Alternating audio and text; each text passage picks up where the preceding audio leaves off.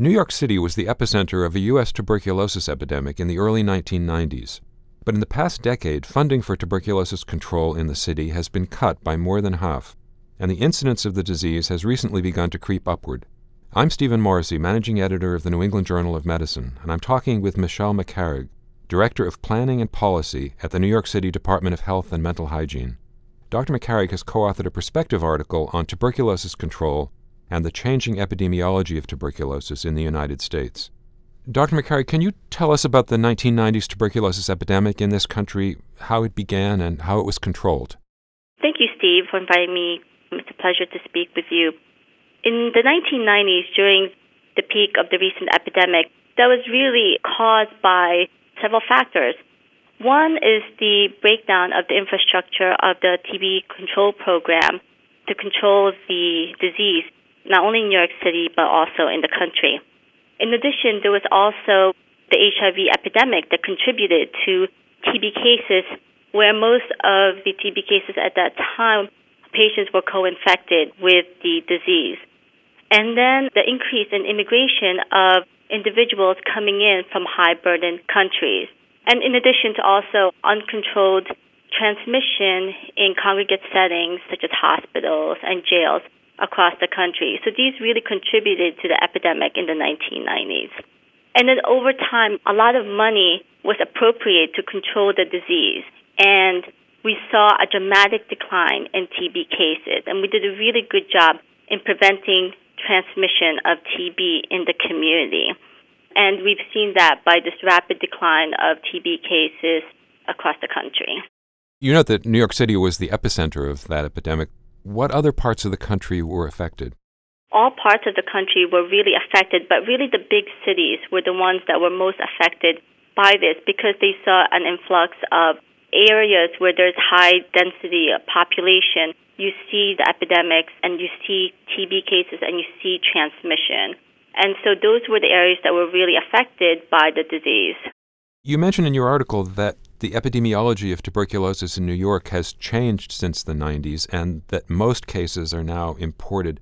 So, does that mean that despite the drop in funding, the control of native cases is still strong?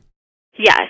As I mentioned, we did a really good job in controlling the disease in the U.S. born population, especially among those who were HIV infected, particularly because of the introduction of antiretroviral therapy. And so our strategy at the time was to control TB transmission in the population. However, we weren't as effective in controlling the treating tuberculosis infection to prevent the progression of active disease. And today, most of our cases result from reactivation of infection, mainly in the foreign born population who were either infected years ago or were infected prior to entering the country. In addition, the risk factors for TB has also changed. Again, whereas before it used to be HIV co infection, now we're seeing more TB cases with uncontrolled diabetes or those who are in immunosuppressive therapy or have specific types of cancers. What fraction of patients are co infected with HIV? In New York City today, it's 6% of our TB cases who's been tested with HIV are co infected with HIV. What do you see as the key changes that need to be made in New York's tuberculosis control program and how would they translate to the rest of the country? Right. So the experiences and challenges of TB control in New York City, I think it's not unique to New York City. It's really relevant to the rest of the country because other parts of the country and even internationally are facing the same issues.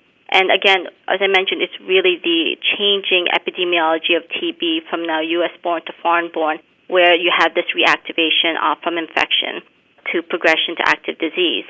At the same time, leveraging new technology has been very difficult because of funding cuts.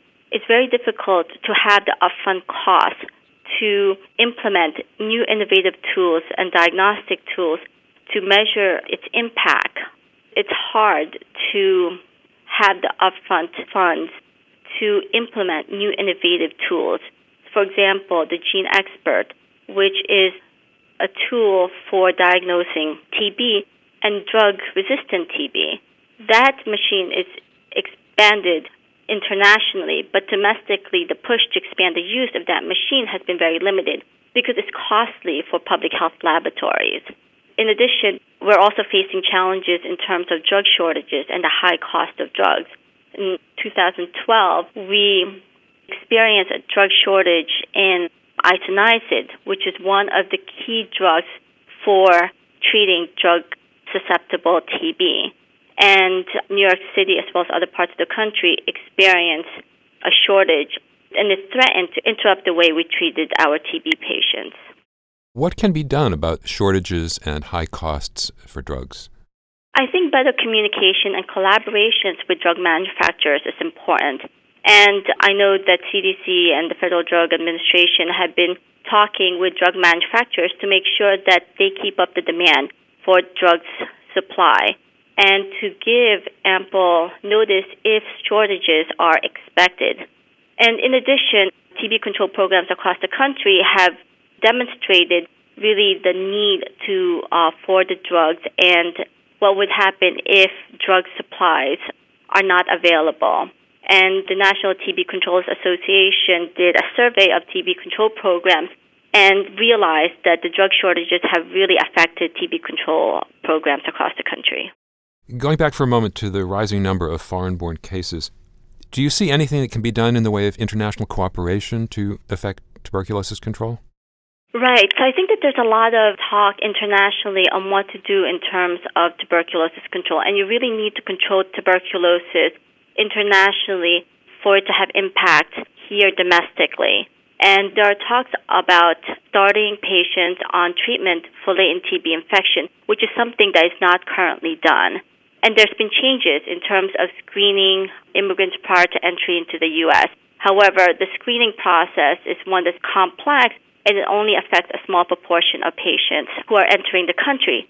However, the problem still remains domestically because you have a reservoir of infected individuals who've either already entered the country and have been infected and is now progressing to active disease. And so that's the challenge and the problem that we need to address today. Finally, and looking more broadly, where in the scheme of public health issues that are facing New York City do you see tuberculosis control fit? What sort of priority do you give it? I think tuberculosis is very important, and we are in this critical point where our cases are low and there are competing priorities. However, we can't forget that if we don't control tuberculosis and if we don't maintain our infrastructure to controlling the disease, then we will start to see the disease creep up. And so we must advocate for sustained funding and to make sure that our infrastructure stay intact. We must recognize the changing epidemiology of TB and address the problem of preventing patients from progressing to active TB disease. And then we must collaborate in terms of all government levels, the private sector, and the academic institutions to try to advocate for the resources that's needed to maintain or sustain TB control in the country. And a lot of this is leveraging new technologies, making sure that we have adequate access to drugs and to diagnostic tools, and also providing appropriate guidelines for how to deal with the reservoir of infected individuals where most of our cases currently emerge. Thank you, Dr. Macaraig.